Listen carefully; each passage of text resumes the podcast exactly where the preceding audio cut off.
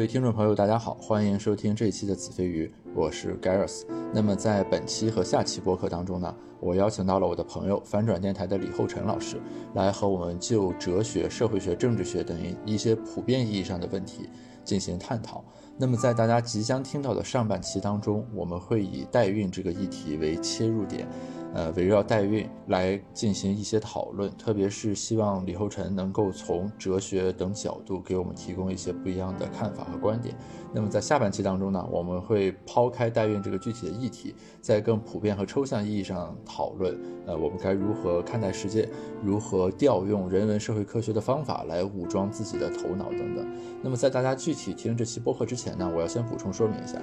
呃，上期与可妈录制的播客，大家在评论区的反馈我也也都看到了。这期我之所以找李厚辰来。再次讨论代孕这个话题，原因不是因为我个人特别关注这个事情，或者我认为代孕这个议题格外值得被讨论，而是我希望借这样一个窗口、一个切入点，去给大家尽可能的呈现不同的人在讨论同一个问题的时候会采用怎样不同的破题的方式。也就是说，我希望以代孕这个话题为一个窗口，去为大家尽可能的展示，包括我自己在内的不同的人。的思维是怎样在这个横截面上呈现出意志性的？这是我在上期播客结束之后邀请李厚辰来对同一个话题进行讨论的原因。感谢大家的收听。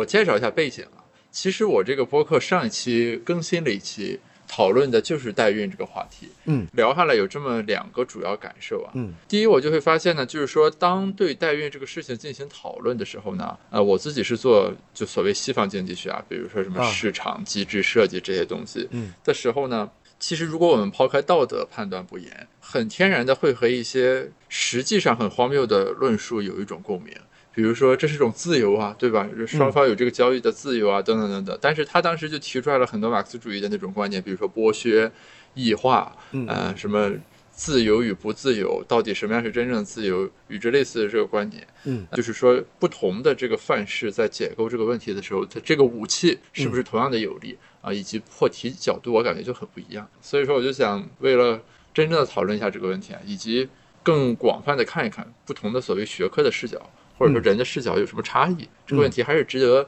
再讨论一下的，对啊。所以说，其实是想听听，首先你有什么想法或者看法？那我我说说我的看法吧，就是呃，代孕，我会认为它是一个挺复杂的问题，就没有很多人想的那么简单。然后我自己对代孕的态度不是一个特别明确的态度，我支持或反对。但是我对代孕问题的看法，我对代孕合法化这个问题，呃，持认为它是一个非常值得讨论。然后我比较偏向于它也许可以合法化的这么一个态度，然后但是它也许可以合法化呢，并不代表我觉得这是个特别好的事儿，巨健康无比。呃，很多问题合法化恰恰是为了解决它在非法情况之下所衍生出来的其他问题，比如说，呃，例如我认为性交易合法化也是一个值得讨论的问题。但并不代表性交易本身是一个值得提倡的事儿啊，这是两回事儿，对吧？你你肯定能理解，合法化不代表它就是个好事儿，它就变成我们要去宣扬的事儿了。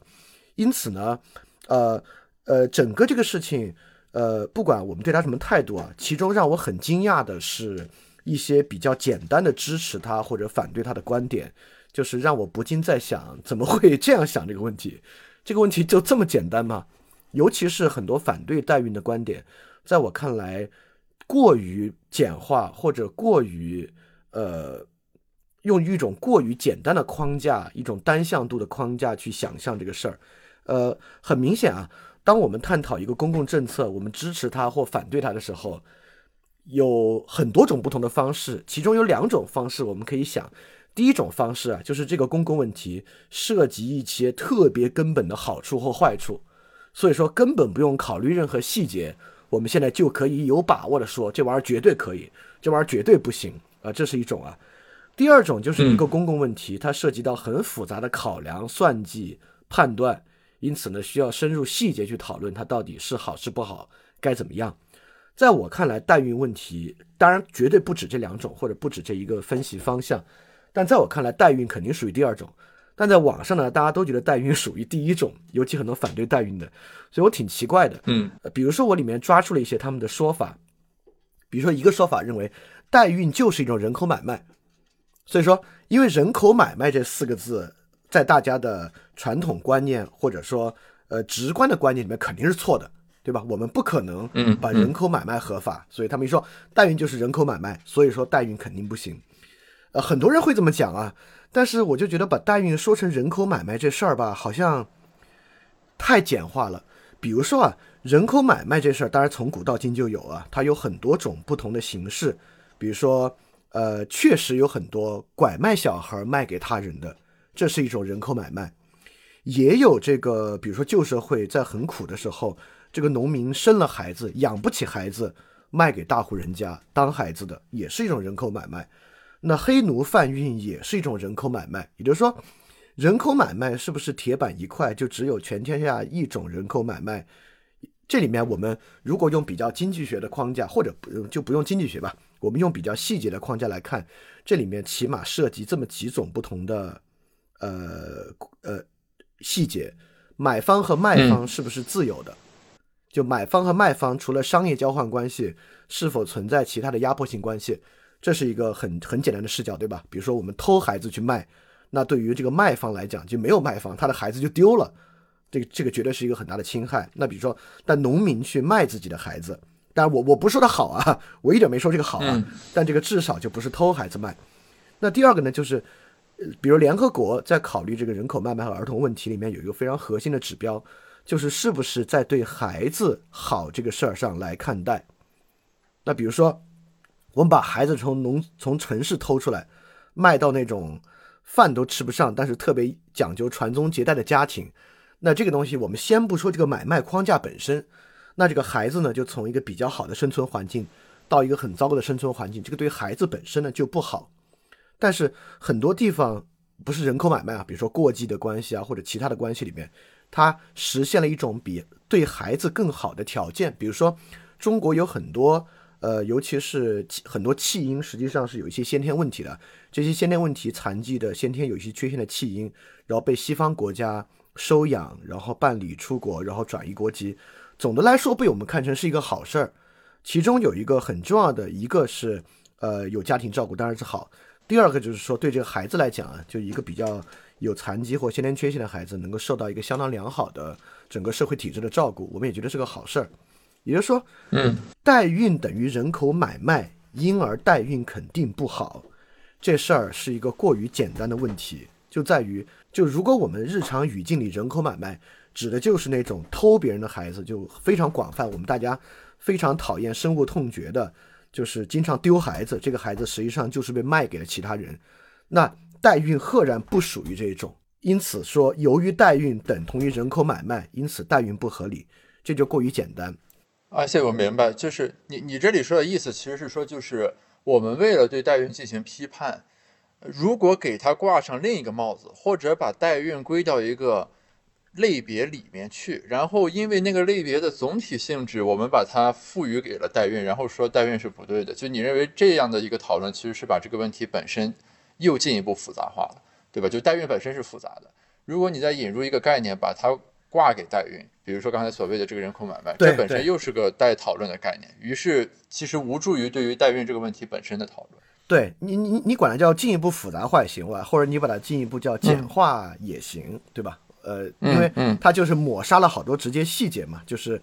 就基本上在这里，人口买卖是不可容忍的一个代称，它基本上就是在说不可容忍。对我们用来替换这个不可容忍的词汇很多，比如代孕是人口买卖不行，代孕是器官租赁不行，代孕是人体工厂，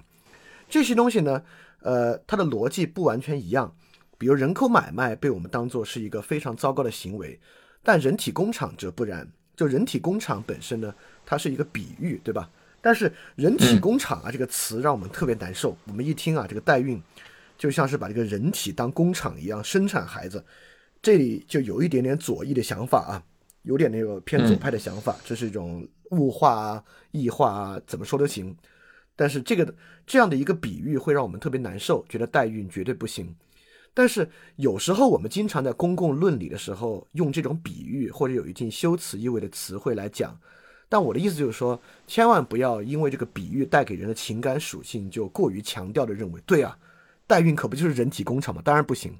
因为如果这么说的话，我们完全可以把供给我们所有手机的流水线当做是人体提线木偶，对吧？那这么说是不是手机都不要买了，对吧？就不要把我们的 想象啊建立在这些修辞、这些比喻之上。就代孕本身是一个充满各种细节的问题。好，这里我就从第三个概念来，我们进入一些细节啊。比如说，有人说啊，这个代孕为什么不行呢？因为它是器官租赁，这里面也有很多细节。我我就说，其实古代在没有这种代孕技术之前，那古代呢也有一种制度，其实跟这个有点类似。我们就从这个制度和代孕的区别上来看，呃，细节上的问题在哪儿？就古代这个制度叫典妻制，这个典妻制呢，呃，源远流长了。就是在古代没有这种试管婴儿的技术之前，嗯，呃，有很多大户人家是他的妻，由于妻子的身体原因生不出孩子，呃，但是呢又没有办法纳妾，或者没有条件纳妾，或者在他所在的朝代不允许纳妾等等的原因。因此，一个比较穷困的人或者其他人，就把自己的妻子租给这个，或者短暂的生活在这个人家，帮那个人的丈夫生育一个孩子，中间也会有合同、有收益。这个过程呢叫典妻制。这个典妻制当然是一个非常非常糟糕的制度。这个典妻制在中国的废除呢，也到民国年间啊，推翻清朝、成立新新政府之后，就我们明令禁止典妻制度。那典妻制度当然是一个很有害的制度，它跟代孕制度有非常大的不同。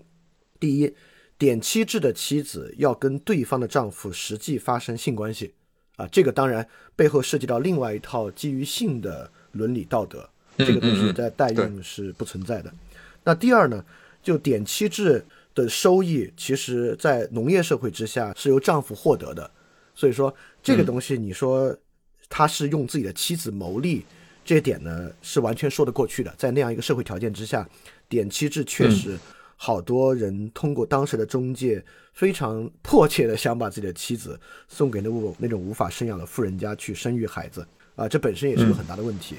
呃，也就是说，点妻制的制度包含在两个家庭之间，并且以实际的性行为作为基础的话，会衍生出更多的伦理问题。那么今天的代孕制度和典妻制有什么样的区别呢？区别就在于，在今天的科学技术之下，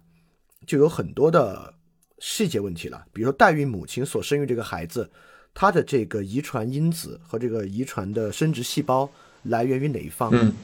也就是说，我们完全能够想象，不管是由于丈夫或妻子的原因，这个代孕妻子是由自己的卵子和提供精子的原家庭丈夫结合，这是可能的。或者那个精子根本就来自精子银行，卵子也来自卵子提供者，也就是说，都来自第三方的生殖细胞来生下这个孩子。而这个东西呢，其实在代孕的伦理道德上会有非常非常大的区别，对吧？也就是说，原来的夫妻想要个孩子，他们生不出孩子，但这个孩子是怎么产生的？有几种：第一，这个丈夫直接与代孕母亲发生性关系，这个在某些情况下存在的，当然是一种最糟糕的情况。那不发生性关系，他提供自己的精子，或者说是丈夫的问题，妻子提供自己的卵子，从精子银行借一个精子去植入，或者完全由第三方。我们今天一直在恐惧，就代孕成为过于执拗的传宗接代想法的一个工具，对吧？也就是说，它不是单纯的要一个孩子养育，而是说，就有些人非要自己的基因传递的执念，那么我们完全可以要求这个代孕合法的代孕啊。必须都是由第三方提供的生殖细胞来进行，就可以斩断。那这个呢是典妻制里面所不具备的。或者我们要求代孕的母亲必须是非婚姻关系的，就不在一段婚姻关系之中，她必须单身或者离异，反正不在一段既有的婚姻关系之中，来避免跟原来的丈夫产生的伦理问题，对吧？这个呢也是典妻制度里面所不能够去实现的。这里我想问一个问题啊。就是其实你刚才所提的那个框架或者说想法，这里隐含了一个政策讨论，嗯，是在于说，当一个东西被禁止的时候，其实从政府的角度来说，它是没有其他的规制手段来进一步去规范它的。嗯，对吧？就是因为从根儿上来说，这玩意儿就不合法了，于是其他的就没得谈了。对。但是你刚才提到的其实是说，如果这个东西被纳入到合法化框架来以后，是可以在政策上设置一些限制，把其中那些大家所排斥的部分给限制掉。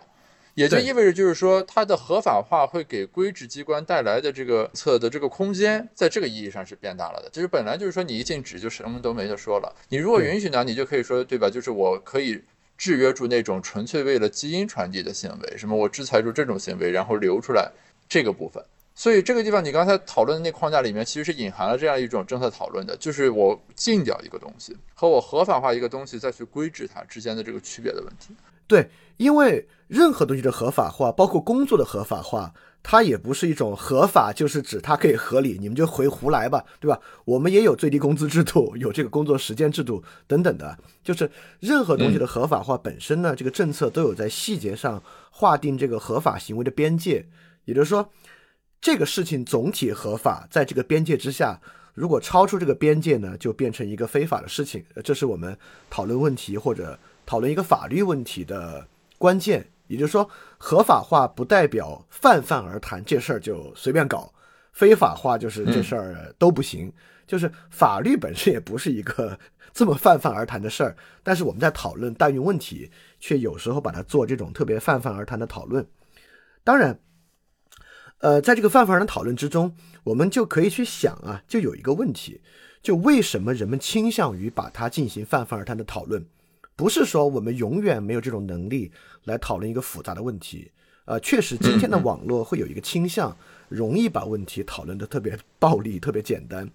呃，但是在代孕问题之上呢，我确实也觉得代孕问题本身，呃，捆绑了非常非常多的社会议题，捆绑了非常非常多的社会情绪，在这些情绪之下，代孕问题超出了这些细节讨论，变成了另外一个问题。比如说，我认为，嗯，今天很多年轻人在讨论代孕问题的时候。也会考虑到自己对于必须有一个孩子本身的压力，因为今天的父母不仅催婚，父母还希望孩子，比如说结婚之后能够尽快产子，这个对很多年轻人来讲是一个很大的压力。那代孕这个事儿内部似乎包含着一种人必须有孩子的倾向和冲动，就即便你有生育问题，你也可以通过这个事儿有一个孩子。那如果我本身是一个我就是个丁克想法，我就不想要孩子，但我父母老催我。似乎在这个时候呢，我有一种情感去反对代孕，啊，那更不用说女权，对吧？女权呢本身就是我们就就不就不进入细节了。对于非常多问题的非常多的情感，都很可能带入到代孕问题之中。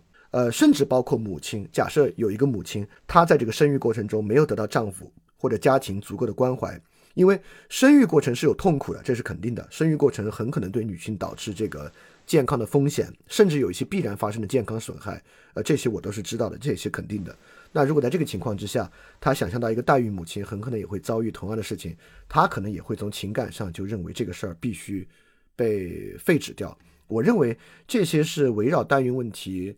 在代孕以外的一些情感要素或者一些压力。那么这包括啊，就是整体财富分配不公。很多人也会想到代孕，就想到他们一定会被在财富上、在收益分配上被压制，而且代孕在今天很贵嘛。就今天真的，如果有人要去代孕的话，实际付出的金钱成本很多的。所以代孕看上去也特别像是一个富人的特权，因为只有很有钱的人才买得起这个服务，所以它本身有整体财富分配不公的这种怨念在其中。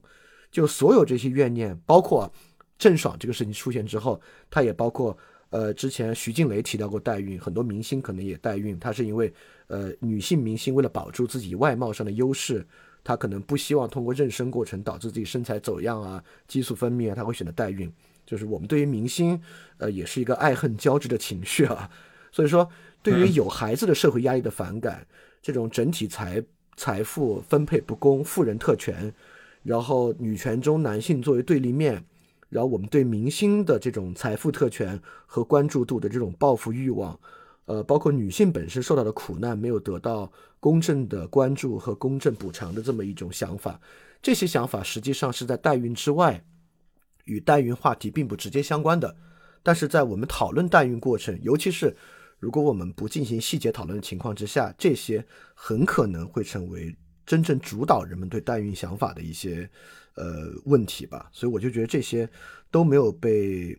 呃非常好的讨论或者涵盖在我们的讨论之中。但但但这里有个哲学就有点抽象的问题啊，就是在任何一个问题当中，我们在讨论它的时候，似乎你也很难营造一个真空环境，说我们单拎出这个问题来。因为如果你把其他的所有相关议题全都过滤掉，那这个问题本身可能就失去被讨论的价值。我我能够想到的啊，就是那我们就恰恰要进入细节，就比如说，其实里面的每一个部分都有好多细节能够去带入讨论。那比如说，呃，就从女权的角度来讲，那么比如代孕母亲的苦难有没有得到公正的关注和补偿？呃，这一点有很多细节，比如说啊。呃，确实，在其他国家的政策里也有这个细节讨论，就是代孕本身，如果代孕合法化，它很多时候是个商业行为，因为分商业代孕和非商业代孕。商业代孕并不代表代孕的中介机构是商业化的，它代表这个代孕母亲是从中得到超出这个营养费用的补偿，对吧？但是同样，代孕的中介机构可以是非盈利机构，这个在有的国家是这样操作的。所以说，如果我们特别在意这个女性在中间有没有得到公正的补偿，有没有存在剥削的空间，那么这里面很可能产生剥削的是代孕的撮合中介机构。那我们同样可以在代孕合法化的情况之下，要求代孕中介机构是公益机构，这是可能的。那在这个情况之下呢，其实这样的一种情绪也可以被消解。我倒不是说这些情绪不能被纳入，我觉得这些情绪都可以纳入。但情绪纳入本身，恰恰需要依靠细节来回应这些情绪。比如说，我们当然认为一些女明星或者男明星也算吧，就任何明星，他为了自己容颜的角度，明明没有生育问题，却一定要代孕，我们觉得这不公平，对吧？我们也认为代孕应该可能只能应用在那些有生育障碍的家庭之中。那同样，有好多国家的代孕合法化的立法之中，也要求。购买代孕服务或者接受代孕服务的人必须证明你本身有生育的问题，当然不可能根除，对吧？它可以伪造嘛，这是另外一个问题了。任何社会社会环境之下，任何行政流程中都会出现伪造的问题，这不能作为它本身不合理的一个条件啊。也也就是说，我认为这些情绪都可以被得到很好的讨论和化解，只要我们进入到这个问题的细节之中。当然，我这么说啊。听上去好像这个代孕合法化呼之欲出啊，就应该马上执行，倒也不是。我其实总的来说，比如说，假设我是这个两会代表啊，我们要投票，是不是二零二一年代孕要合法化？我可能还会投反对票，就是因为时候不到嘛。就是中国现在这个整体的行政环境、司法环境。我觉得对于操作这么一个 delicate 的才能保全人权利或者保全整体公平的东西，其实确实缺乏准备。在这个情况之下呢，我觉得可能你现在就不要。所以我觉得这个是一种好的接受或者反对一个事儿的逻辑，并不代表这个事儿从根儿上就要有问题。它可以从根儿上值得讨论，但我们完全可以因为现在还不到时候，条件并不具备而反对它。但是我知道这让很多人不爽啊。因为这里面就隐藏一个话头或可能性，就未来在条件允许的情况之下，兴许它就会被再次提上台面，合法化。呃，这其实就是我想问的问题，就是你刚才其实，在讨论的过程中，你的一个隐含假设是说，现在我们的制度能力或者说组织能力不足以支持一个比较完备的制度框架，来解决代孕过程中的这些问题，所以你对它当下不能合法化的判断是基于技术操作层面的。而不是基于一个道德判断层面的，对吧？对那么如果说在这个组织能力完备的情况下，对吧？这个壁垒不存在的情况下，那么这个事情是不是就可以被合法化？那么在这个讨论里面，其实你对它本身的价值判断或者价值取向的讨论是绕不开的啊。对，这个本身的价值判断和价值取向就是这样的。呃，我觉得这里面有一个伦理的条件和一个实际的条件来讨论它。这个伦理的条件就是说，本身这个需求是不是一个难以根除的自然需求？就是人拥有孩子这个需求是不是一个值得捍卫的自然需求？也就是说，在很多夫妻他无法生育的情况之下，当然很多人说领养啊，呃，我之前查过数据的，这个可供领养的孩子啊，绝对满足不了无法生育夫妻的要求，因为患有患有不孕症的夫妻数量占整体夫妻的比例是非常非常大的，就无法被治疗。无法通过外部介入的，可能都在夫妻总数的百分之十左右。但可供领养的孩子数量其实并不多。再加上我们现在的这个法律法规逐渐健全，就是婚前的就孕怀孕过程中的孕检啊、产检的检查逐渐健全。呃，因为很多被遗弃的孩子都是有先天障碍的，就是医疗科技的逐渐完善，未来可供领养的孩子应该是越来越少的。当然这是个好事儿啊，就是需要被领养孩子减少，对社会是个好事儿。所以通过领养的方式满足所有不孕症的夫妻这事儿不太靠谱，呃，也不太可能。那所以是不是就是这些人的要求就无法被满足呢？啊，这是一个问题。也就是说，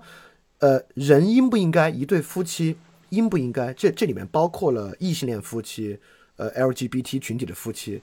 应不应该拥有自己孩子？这是不是人的一个自然需求？呃，在今天总体上有一种父母皆祸害的想法之下，会觉得不应该。你们这些人都没有经过任何的这个呃检查指标，也没有任何的这个从业许可啊，就可以轻易的当父母。就今天年轻人有时候有点这么怨念啊，但我倾向于认为。呃，人拥有拥有一个可供抚养的孩子是一个相当自然的需求，呃，在这个自然需求的情况之下，呃，患有不孕症的夫妻他们的方法得到满足，我觉得是一个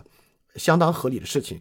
那么得到满足有很多的理想条件，比如说我们如果真的有人造子宫。都不需要借腹生子，而用试管婴儿在人造子宫中培育，那当然是最好的状况了。那但是在人造子宫出来之前，我们就要想，呃，借腹生子这个事儿是不是不可以啊？这个就进入细节讨论了。所以在细节讨论之前的伦理与判断，第一步，我认为，啊，人拥有一个自己的子女是一个很自然的需要，这个自然需要是应该被满足的。它并不像一些娱乐需求、休闲需求。或者过度的自我发展的需求还不是，它是个很自然的需求。这个自然需求既可以通过这种伦理讨论的方式得到印证，也可以通过经验的方式得到印证。也就是说，这个需求有没有强，有没有那么强烈，我们也可以回溯历史，呃，不管是典期制度、过继制度等等等等的，都在人类的历史上非常非常的漫长的历史。呃，连汉谟拉比法典之上都有跟过继相关的呃继承制度啊，或者家庭制度的安排，嗯。我之前还专门搜过这个过继的名人，哇，那数量多到令人难以置信的地步啊！就是说，在过去啊，当一对夫妻没有子女的时候，在很多情况之下，因为各种各样的原因，他们都希望有一个子女，这个也非常非常的广泛。所以，第一方面，我倾向于认为它是一个自然需求；第二方面，第二方面跟这个性交易合法化的想法差不多，也就是说，我们讨论的不是一个贺建奎去做那个基因改变的胚胎。这么一个从零到一的问题，就是说过去从来没有代孕，我们今天来讨论代孕要不要有，不是这么一个问题，而是讨论它是已经挺多的一个问题，我们讨论它合不合法化。那么我们今天的讨论的是，即便它非法，它能不能被根除？这也是一个很重要的问题，对吧？比如说性交易合法化这个事情，有一个很重要的条件，就是说你即使是它非法。可能在人类的任何地区和任何国家之中都无法长期的真正根除这个东西。当然，性交易跟代孕不一样啊。我我总的来说，我还是认为性交易是个坏事儿。人使用这种金钱交易的方式满足这个需求，是一个 unnecessary 的一个需求。但总的来说，依然你只你通过立法禁止的方式，你也无法根除它。那把它处于非法状态呢，依然会导致非常非常多的问题。所以这也成为合法化它本身的一个伦理方面可供去。考虑的问题，或者说一个在更抽象的层面上可以考虑的问题，所以这两方面，我就是第一，我认为人拥有一个孩子是一个自然需求；第二，也就是说这个东西并不是一个从零到一的问题，它是一个已然存在的大的产业或者大的需求。这个需求我也不认为通过维持立法禁止的状态就能够从根本上根除它。所以说，除了刚才那些细节之外，这两点也是我认为这个问题至少值得去深入讨论的一个原因。但是这里不有一点，嗯，事后承认主义的逻辑吗？也就是说，因为它的存在，因为它的无法被根除，所以说我们好像就要给它一定的这个空间。但其实你任何一种违法行为都。难以被根除，对吧？但为什么对有的行为，我们的态度就是宜将胜勇追穷寇？就是，嗯嗯，如果现在还有，那就是打击力度不够，应该进一步加大打击力度。对，而在代孕这个问题上，我对吧？但代孕这个问题上，那刚才遵循的逻辑就是说，既然它已经有相当大的地下市场，我们就应该正视它，然后把它纳入到合法的轨道里了。那这之间这个方法的这个分野里面蕴含的是什么呢？这个问题特别好啊，因为很多人，比如说说，哎呀，这个商业是自由的，代孕应该合法，因为有需求又是自愿的。好多人也会说，那这个毒品交易是不是？这个各各种各样的交易是不是都可以合法，对吧？这是个好问题啊。啊，这个问题其实还有一个更深的哲学基础。如果非要说的话，确实有一个，这个就是亚里士多德在《政治学》第一卷和第二卷讲到那个奴隶的问题。很多对这个问题思考不深的人会认为，这个古希腊人啊也有他们的这个局限，所以他们竟然去倾向于奴隶制。但亚里士多德讲的完全不是这个意思啊，他讲的为什么他在政治学里面讲家庭蓄奴的问题？亚里士多德要讲的是这么一个问题，这个问题会成为我们刚才那个问题的一个基础，也就是说，这个自足是人所生活一个非常好的状态，但是呢，人是不可能在家庭中自足的。自足的单位是一个整体的城邦社会，就一个政治共同体。就比如农村也一样，呃，那农民是无法在家庭层面上自足的。比如说，因为要兴修水利，对吧？这不是任何一个家庭可以完成的，所以需要家庭战争合作才可以完成水利的新建啊。这都是一些经验性的基础了。Anyway，人完成自足需要在政治共同体里面完成自足，但是正因为这个原因。在满足这个自足过程中所形成的关系，在亚里士多德看来啊，必定具有一种支配的关系。也就是亚里士多德不认为，在这个过程中，我们有可能建立绝对就是 radically 平等的制度，不管是在财产的分配还是荣誉的分配，我们都不可能建立绝对平等的制度。也就是说，在我们形成一个政治共同体、形成自足的过程之中，它就会有差异，就会有不平等状态。好。我觉得这是一个相当重要的一个基础啊！我觉得在这个基础的层面之上，当我们探讨公共问题的时候，这个公共问题的核心就是，在我看来是两点：第一点是解决问题，第二点是妥协，而不是追求一个 radical 的完美方案。就没有 radical 的完美方案。就人类历史上有很多尝试，我认为都是，对，就今天我们可以回溯它，基本上都可以说是失败的。所以说，在探讨一个公共正义问题的基础之上，那么就是细节。和妥协，你看，很多国家，就比如说毒品合法化这个问题，这个问题也有很多妥协的阶段。一个妥协最低的阶段是美沙酮替代的合法化，也就是说一切都不行，我们严厉的禁毒，严厉的打击其他吸毒行为，但是在非盈利的政府公共环境之下，采用美沙酮这个可以来作为一个最低的替代。我我不是说一定合理啊，是说这是一种妥协。那么再次等的妥协是，比如说美国加州现在的方式，就是一种再往上的妥协，或者一种更激进的一种自由和接纳的态度。所以说，我的意思是说，即便我们提到一个问题，是不是一切罪恶 都因为它已然存在，我们就要接受它？甚至你可以回答是，但是这个是不代表这个罪恶就泛滥起来了，他依然是在很多细节问题之上取得了一个妥协的程度。这个妥协程度可以很紧，这个妥协程度可以很松，而你为什么要来妥协呢？有两个原因。第一，你要满足一些大家为了自足的公共需要，就比如说新修水利，那新修水利很可能有农民要被累死啊，或者他自己家里顾不了，他自己孩子生病，但他服这个劳役必须去新修水利的现场，有可能对对吧？但我们难道说，因为每个人都有自己家的顾，那水利别修了？他不可能。那第二点呢？也就是说，很多问题由于既有的存在，它衍生出了更大的问题。比如说毒品，确实衍生出了更大的问题。我们为了那些更大问题的解决，所以在这个恶上做了一定的妥协。我认为这就是建立在人类必须在共同体内进行自足，而这个自足不存在完美公平状态之下，公共问题的一个讨论状态。它必定存在妥协，必定存在问题的解决。我觉得这两个是。呃，一很核心的两个出发点吧。那刚才这个框架听下来就非常的经济学了，对吧？啊，其实你这里所谓的妥协，就应该是说在那个 margin 上去算那个 trade off 来做出的这种。呃呃，这么说吧，第一啊，本来最开始这套玩意儿就被称为政治经济学。呃，我还可以说它的传统。你你肯定也知道啊，就经济学这个词就是从家政学来的嘛，economy。这个家政学就是在古希腊说一个家庭内部家庭蓄奴是一个家政问题，但一个家政问题最后一定会变成一个 polis polis 就是城邦变成一个城邦问题，这个词就是今天 politic 政治这个问题的来源。就是在有李嘉图他们之前，这俩事儿本来就一般，我们不把它拆开讲。就家政问题会具有城邦问题的属性，所以政治经济学。那今天呢，我们呃后来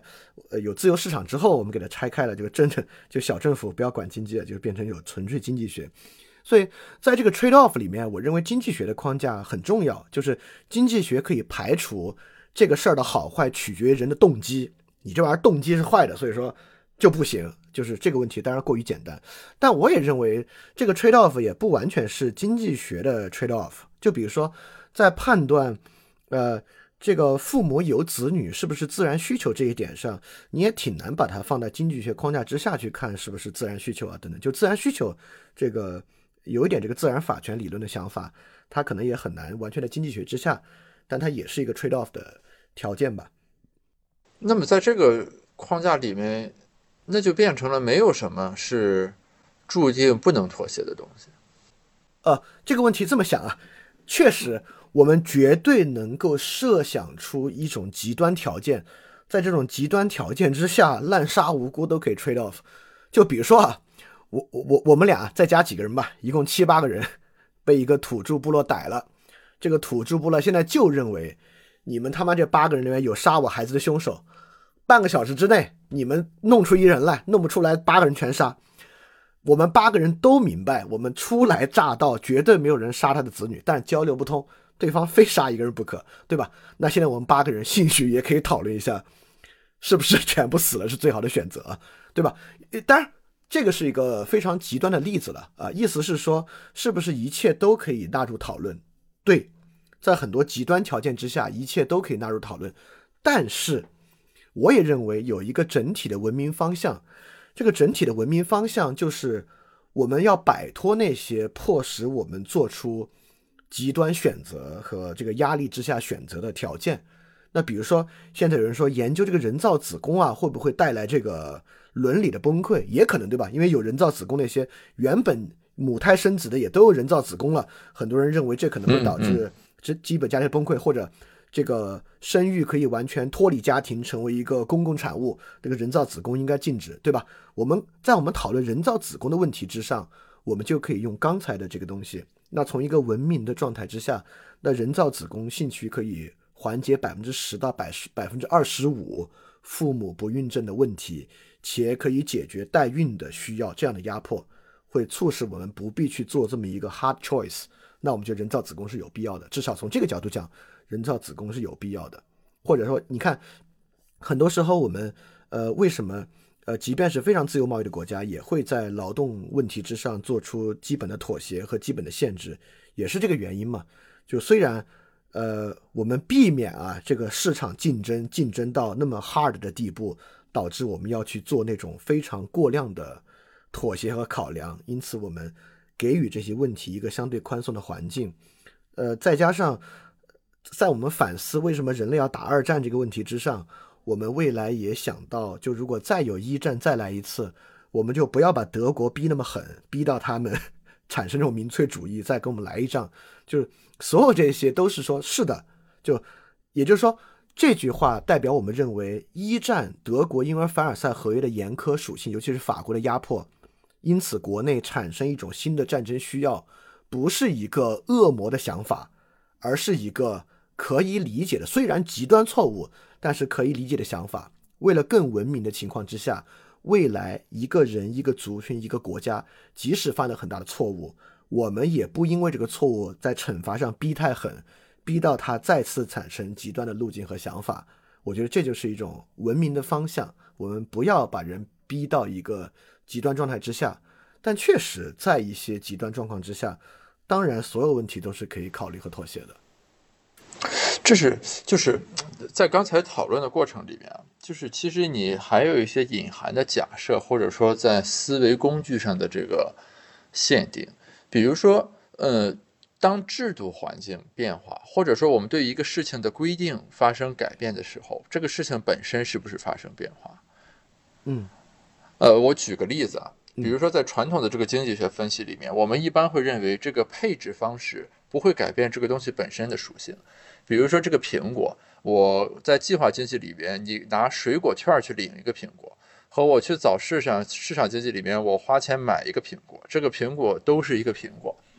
嗯，对吧？这这个是说就是它的这个配置方式、分配方式、管理模式不改变这个东西作为一个苹果本身的属性，嗯，但并不是所有东西都具有这种客观性的。那经典的就是那个桑德斯在《金钱不能买什么》里面说的，对吧？就是对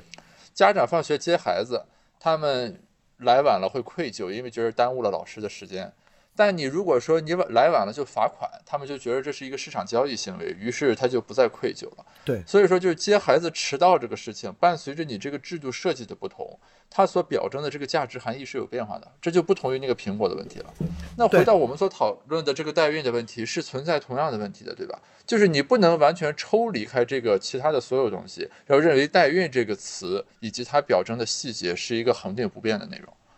哎，对，所以说，呃，这里面其实刚才还有一些很多细节没有讨论到，我们可以补充一个细节，刚好回应你的这个问题。在我的思考之中啊，比如刚才我提到一个词“自然需求”，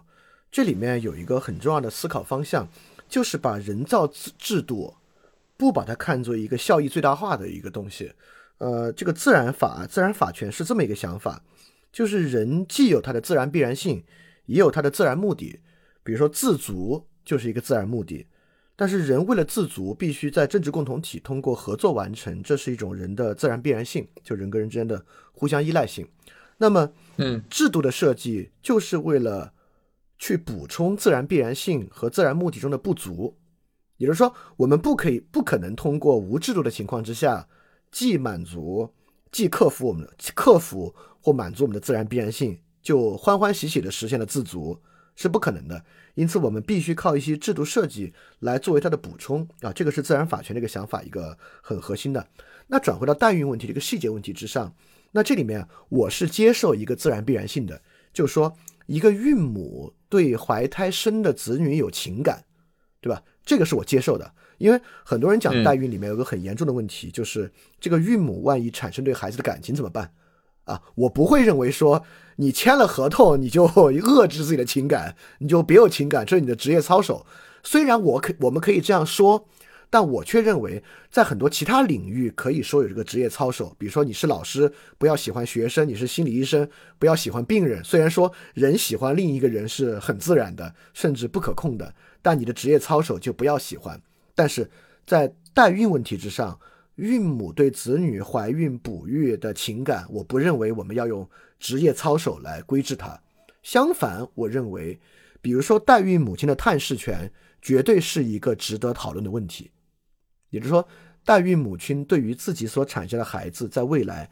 他有没有探视的权利，我觉得这是一个值得讨论的问题。而这个问题呢，就来源于我们确实可以接纳一部分人的需要。作为自然需要和自然必然性看待，那我们的制度设计是去满足这个问题的。而这些所谓的自然必然性和自然目的，也成为我们制度设计里面的一个呃，算是一个锚点吧，对吧？我们的制度设计是以这些东西为标准来衡量它的好坏，或者去框定它的目的的啊，并不是一切都形成一个互相咬合的一个 trade off 的系统，里面也是有些锚点来探讨这个问题的。OK，我我能够模糊的捕捉到刚才这个东西的内容。我们具象的来说一说啊，比如说那个罗翔在讲刑法的时候就提到了类似的观点，就是如果说我允许你出卖自己的器官，看起来给你的是自由，但是当我把人的器官纳入到一个市场交易的体系里面来的时候，这种自由可能就形成一种反向的裹挟，对吧？到最后就成了就可能富人就可以不停的换器官，长生不老了，然后穷人嗯就活得很悲惨，只能出卖器官。那在代孕的情境下。也是类似的，也就是说，生育这个问题一旦被纳入到一个合法化的框架里面来，并且变成了一种可以被交易的标的之后，那么它是不是就会蜕变成为另一种剥削的工具，或者说这样一种社会里面就刚才说的这个呃财富分配不均的情况下所构成的这样一种这个呃嗯嗯剥削也好或者压迫也好的这样一种格局，对吧？就是这这其实是我刚才说那部分的那个关于。呃，制度的设计会不会改变这个东西本体的属性？所想抛的这个观点，这个是可以被你刚才所谓的这个自然目的和什么自然性这个东西所能解释的吗？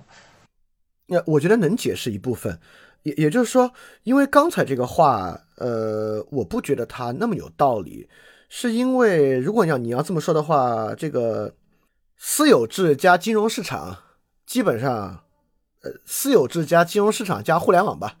这三东西加到一起啊，几乎必然导致财富差距越来越大。尤其是互联网是密率效应，对吧？就互联网，不管是嗯呃用户时间、大公司、大公司股权等等，都是服从密率分配的。这个资本市场、股票市场，这个公司价值、市值也是呈现密率分布的。那这个东西必然导致贫富差距越越来越大，那就禁止呗，对吧？好像也没那么简单，对吧？因为它好像必然导致财富密率分配，我们就必须得禁止它。呃，因为不能，不能的原因呢，是因为。私有制本身是一个非常自然的东西，就是我们所设想的人类早期的纯共产状态，其实不具备这个人类学和考古学意义上的真理属性。就是即便在最传统的采摘社会，呃，人也具有一定的私有财产属性。就不管是他自己的一些贴身工具啊，他处于他自己家庭环境内部的财富啊，或者都都不能用财富这个词啊，一些储藏和储备也是具有一定的。呃，不管是家族所有，还是家庭所有，还是私人所有的属性，呃，因此激进的去削、去取消个人财产所有制，这个东西并不现实。所以说，这个呢就可以被当做一个锚点，就私产所有，这是一个相当相当重要的一个想法。但这样的重要想法之上，其实也会有很多人造制度来对它进行补充。比如说，其实阿马蒂亚森不就探讨过这个问题吗？就是这个私有财产是不是无可争辩的、无可侵犯的权利？那阿马蒂亚森就说，假设现在是这个灾祸年间，大多数人呈现出非常饥荒的状态，但是有一个人确实有大大规模的储粮，那这个人似乎是有某种道德义务要把储粮来赈，就是来开仓赈灾的。那实际上，在中国的传统农业社会也是这样的。就是在这个佃农啊为地主打工的时候，遇到灾荒年间，这个地主是有义务开仓证明的。虽然这个证明并不改改变所有制关系，这个人第二年还是他的佃农。因此，就是我们也有很多人造制度，有的是法律，有的是伦理等等的问题，在牵拉着这个这个呃私有财产的这种自然需求。所以说。我我我，这是我的想法。回应你刚才的问题，呃，也回应罗翔那个观点。呃，马克思有一种解释的冲动，把这个自由市场啊解释为单一用这个利润的冲动来牵引，由由由这个利润的冲动单向牵引。在这个情况之下，我们会得出一个结论：只要他口子一开，必然走向最极端状况，对吧？但我却认为这个社会不是这样单向度的，这个社会有自然需求。这边有人造制度，人造制度不光有法律制度，还有伦理制度，有人的情感，有人与有人与人之间的权利等等等等，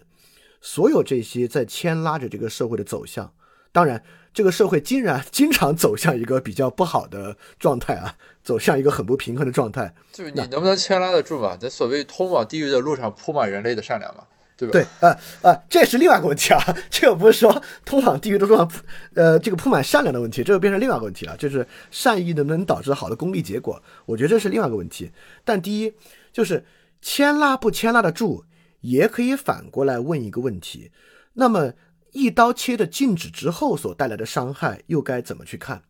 就比如说，我们严厉的在全球范围内严厉的遏制代孕。那么患有不孕症的夫妻无法有孩子的这个问题又该如何解决呢？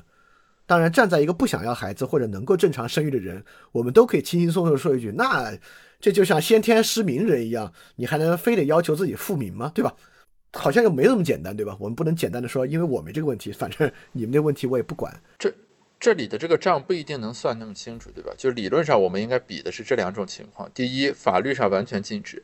但黑市上存在，对吧？以及因为黑市存在会存在若干种问题，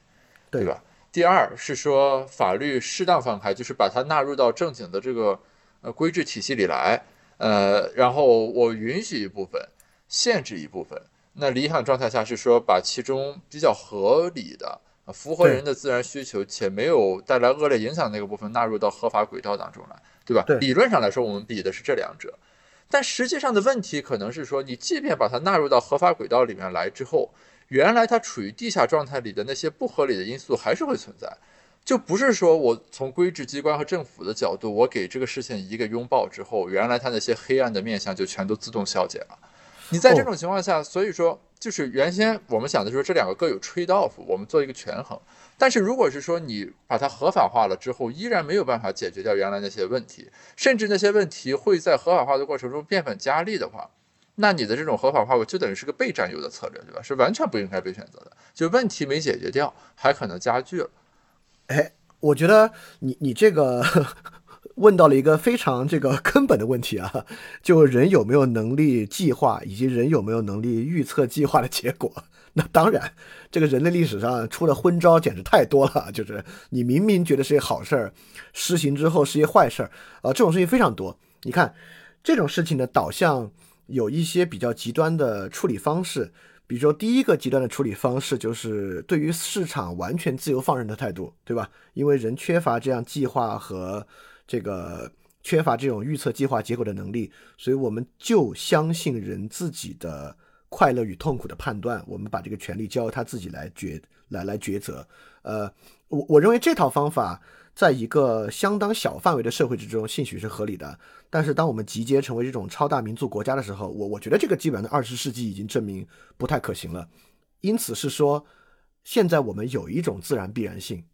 另外一种自然必然性我们有，就是人在这个政治共同体之中是必然要有计划。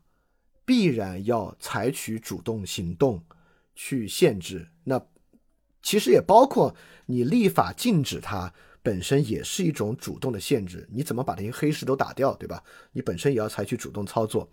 因此，我觉得你刚这个问题问的特别好啊。但如果我要回应这个问题，我就要回应这个人出昏招啊，和这个招可能是个昏招，这事儿我们得接受。但是这不也有办法吗？比如说，很多法律有试点，很多法律有试行期。这个法律出了之后，也有司法解释，可以再改，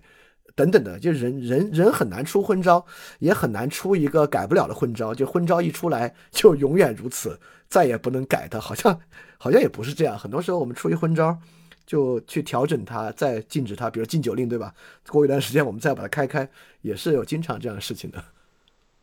那这个事情说起来就比较一事一议了，对吧？就好像，你比如说我，我们如果是在一个不锈钢的碗底下有个球，你推它一下，它就来回的摆，是吧？对。但是如果你这个碗是倒着扣的，它上面放了个球，这个你推一下，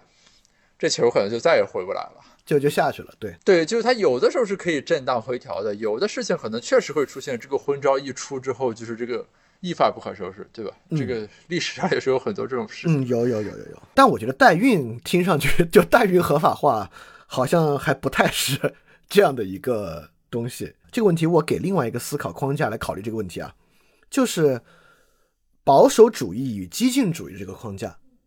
就是这个人类历史上出现过很多的激进主义，呃，比如功利主义，就是强烈的功利主义是一种激进主义。然后后来的布尔什维克主义也是一种激进主义。然后激进主义有一种想法，就是我们已经掌握了。对人类社会问题一种相当根本且正确的解释，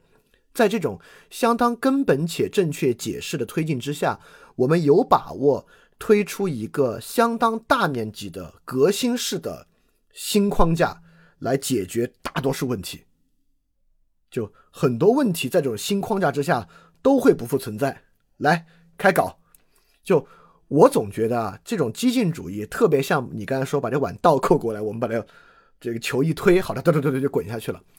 但保守主义的想法，呃，一般这这个词儿虽然很不好听，但我觉得是有道理的。这保守主义想法一般是说啊，我们的预测能力和我们的计划能力和我们对于社会的整体了解不一定好。在不一定好的情况之下，我们总是以以两个东西作为标尺。第一个是传统，就是自然演化到现在的传统啊，不是没有道理的。也就是说。当一个想法本身要动这个传统，要把这个传统一根铲掉的时候啊，我们一般保守主义者就觉得别，你这么一动吧，就像把那个球往前使劲一推，可能就推下去了。第二个呢，就解决问题，就现在有一种问题特别凸显，我们解决问题在不大动的情况之下，如何来优化它，如何来改良它。一般这种想法都不会是那种特别大面积激进，导致不可收拾的想法。所以我觉得放在保守主义和激进主义的框架之下来看这个问题，呃，可能能够在你刚才那两个比喻之中来看。那如果这么来看呢，我就认为在已然存在代孕黑市的情况之下，来不是说马上就要做，来讨论代孕合法化的呃重要性或者可能性，是一种偏保守主义的想法。而这种想法在我看来是更合理的，而比如说要激烈的让这一切都干掉，它还是处在那种 radical 平等的那个，就是很激进平等的路径之上。我我其实我现在对于一切要搞的激进平等的东西，都有点害怕，我觉得不太可能。